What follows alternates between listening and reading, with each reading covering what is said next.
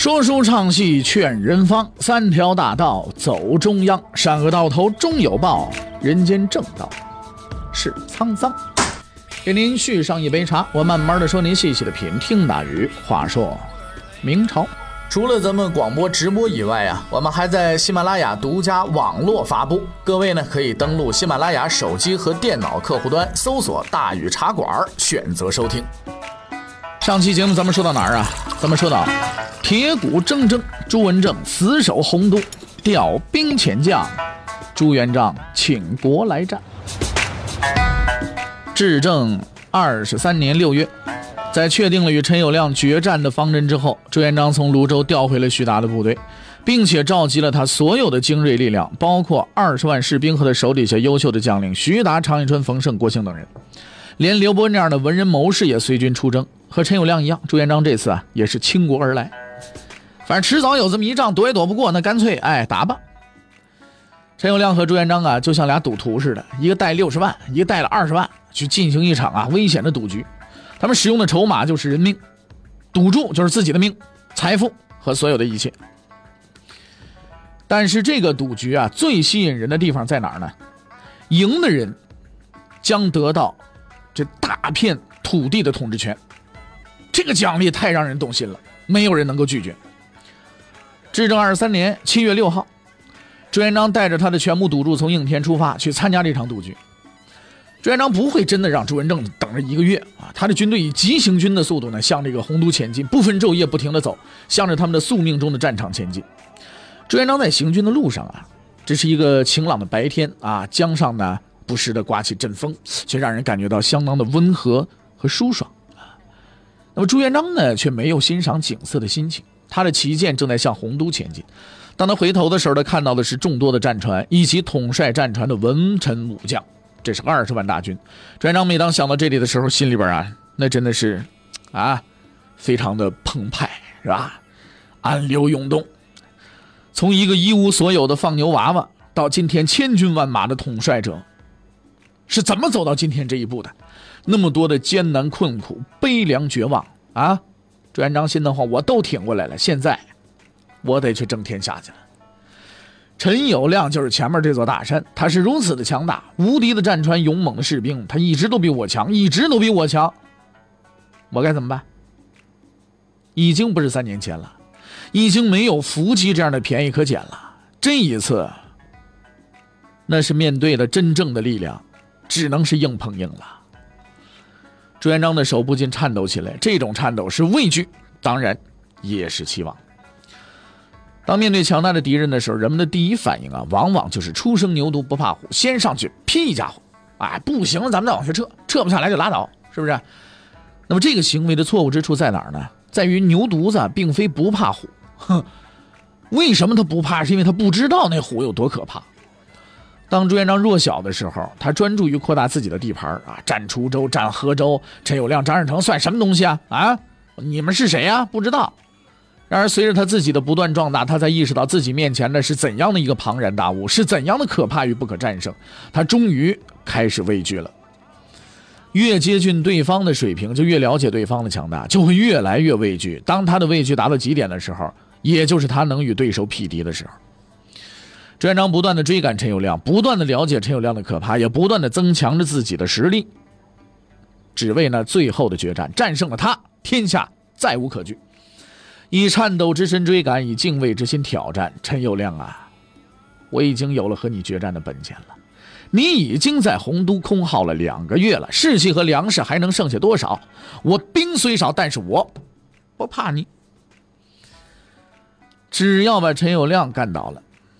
朱元璋就是天下之主，而此时，江上突然是狂风大作，朱元璋的坐船摇晃起来，他也从沉思当中猛然醒过来。这里不是决战的战场，陈友谅也不是那么容易就能打得败的一个敌人。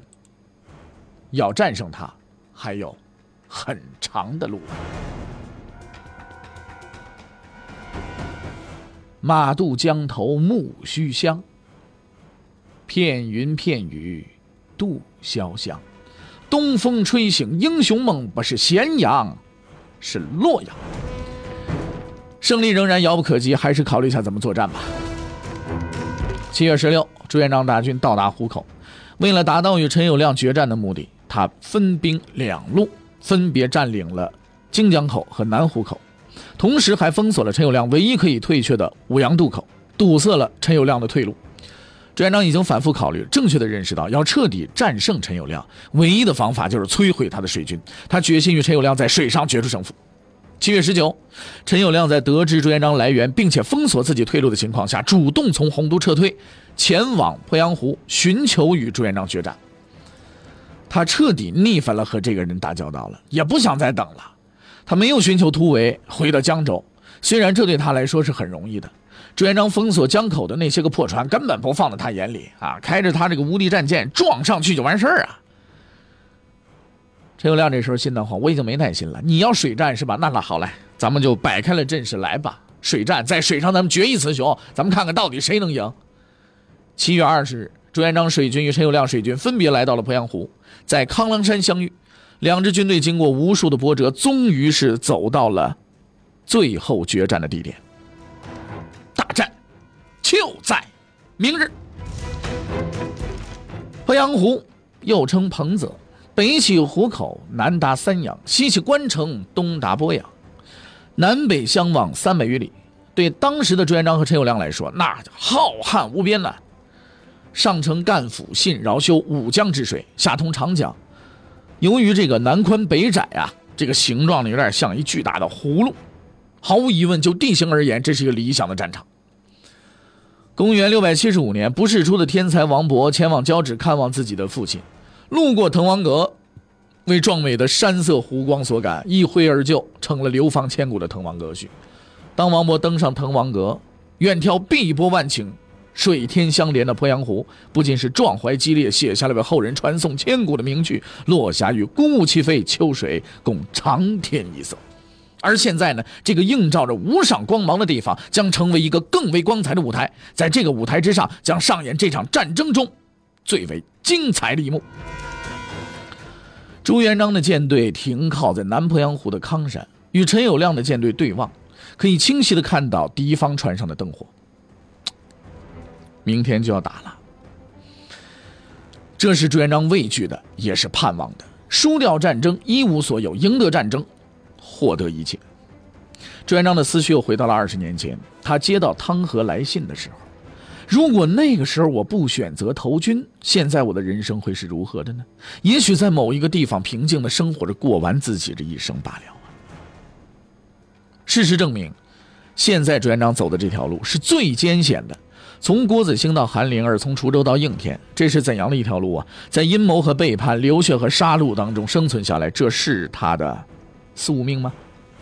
已经不能回头了，和尚不能做了，农民也不能做了，甚至连乞丐都不行了。要么就成为九五至尊，要么就是战败身死。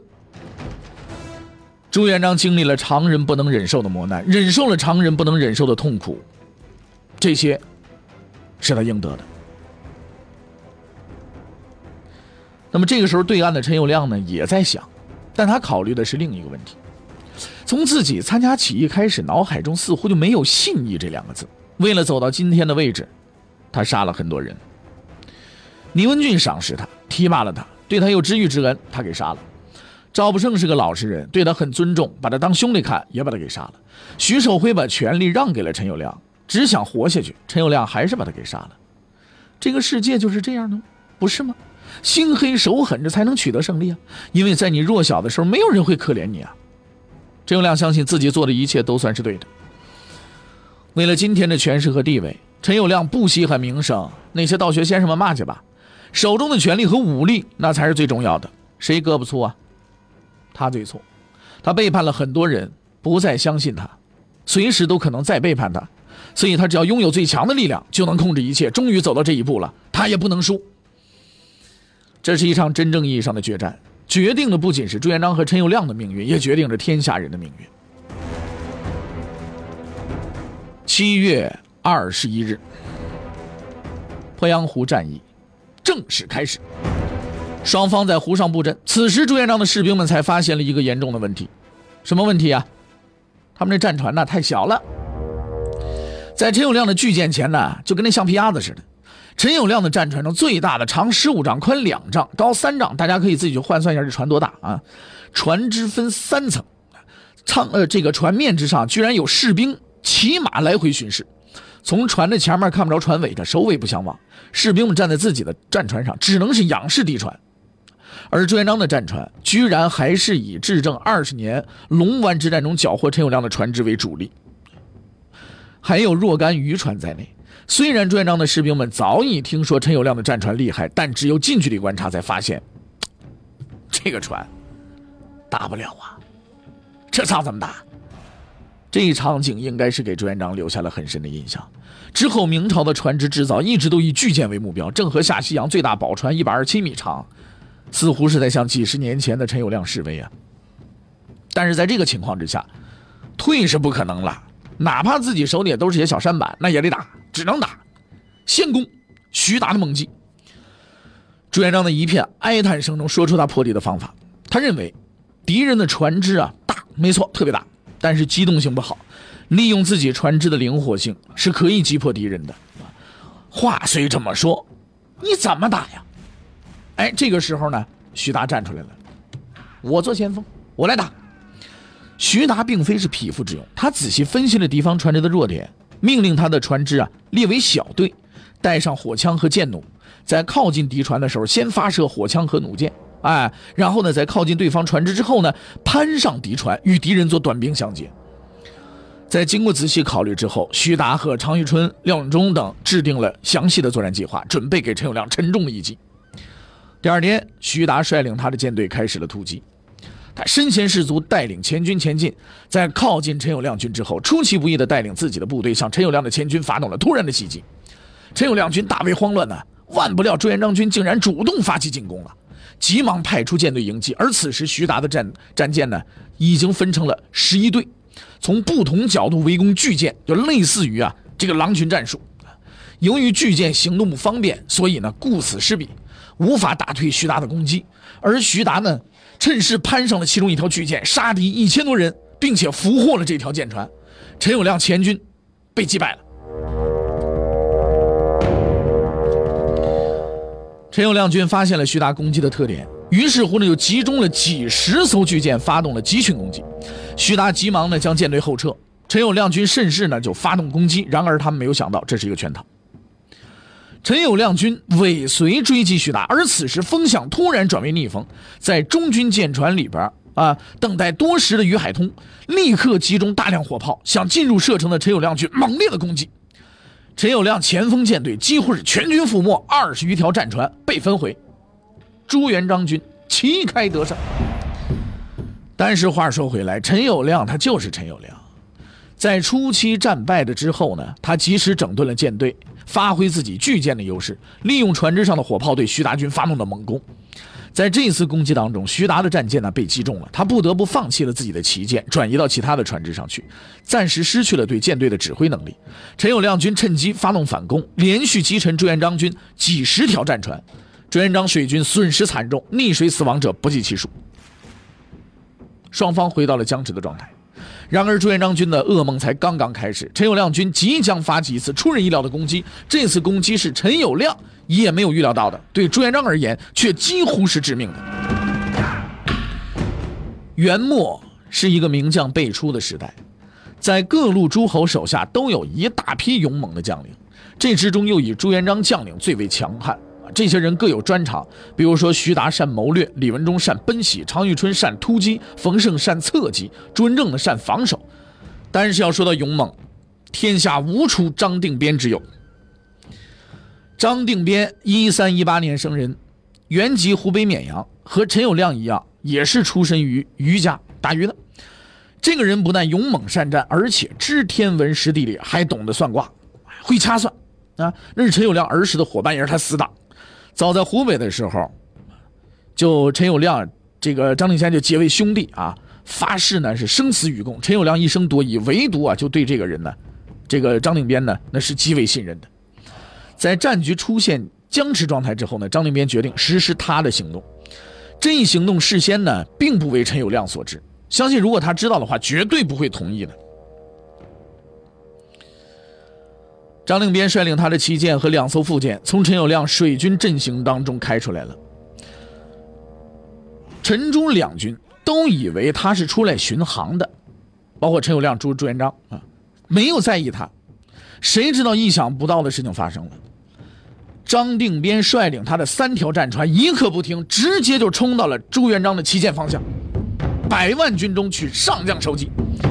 张定边是勇不可挡啊，以孤军冲进了朱元璋水军前阵，而此时作战双方都被他给惊呆了。陈友谅军也不知道怎么回事啊，谁派他出去？他不知道怎么配合呀。朱元璋这边呢，怎么提防啊？怎么突然打过来了？前锋纷纷败退，张定边也不管，直奔朱元璋而去。一直冲到了中军，朱元璋水军这才反应过来，他们目标是全军主帅朱元璋啊！了不得了！被惊呆的将领们纷纷缓过神来，立刻指挥自己的战舰前去阻挡。张定边冲到了中军，已经被三十余条战船围住。前无去路，后有追兵，在这些将领来看，张定边的表演已经结束了。可是让他们目瞪口呆的事情还在后面。张定边呢，简直堪称浑身都是胆呐！身陷重围，孤军奋战，却越战越勇，锐不可当。他虽然孤军深入，但是呢，勇猛无比。为鼓舞士气，亲自持剑站立在船头，以示绝不后退之心。士兵为其勇气所感，无不尽力而战。舰船竟然从重围当中杀出，一路击败朱元璋各路将领，先后斩杀大将韩城、陈兆贤、宋贵等人，冲出了一条血路。朱元璋水军竟然就被他这三条船给冲成了两半，一路直奔朱元璋而来。而此时，在后军的朱元璋眼见张定边战船一路冲过来，慌了手脚了，连忙命令船只赶紧躲。谁知道屋漏偏逢连阴雨啊！由于转舵太急，他那船竟然搁浅了。朱元璋已经是束手无策了，已无战船前来相救，眼看自己就要成为俘虏啊！那么，在武侠小说中，大凡遇到此类情形，都是美女受难，武林高手前来相救。事实告诉我们，在真实的历史当中，危急时刻也会有武林高手出面。此时的朱元璋就是个例子。虽然不是英雄救美啊，因为这个美实在是谈不上，差远了点是吧？但是也颇具传奇色彩。谁来了？此时此刻，常遇春的战船就在朱元璋不远处。在众人都急得团团转的时候，他手持一弓，来到瞭望军士的身边，沉稳地对他说：“不要乱，告诉我，对面船上哪一个是张定边？”军士用手指向前方战船舰首一人。常遇春是拈弓搭箭，军士手还未放下，箭已离弦，一箭正中张定边呢。张定边被射中之后，无力指挥战斗，就此退出朱元璋水军，竟然无人阻挡。张定边这回算是结结实实当了一回赵子龙啊！可惜了，朱元璋不是曹操，没有规定不能放箭呐。第二天的战役就此结束。这实在是惊心动魄的一天。那么接下来，这战局又将如何展开呢？欲知后事如何，且听下回分解。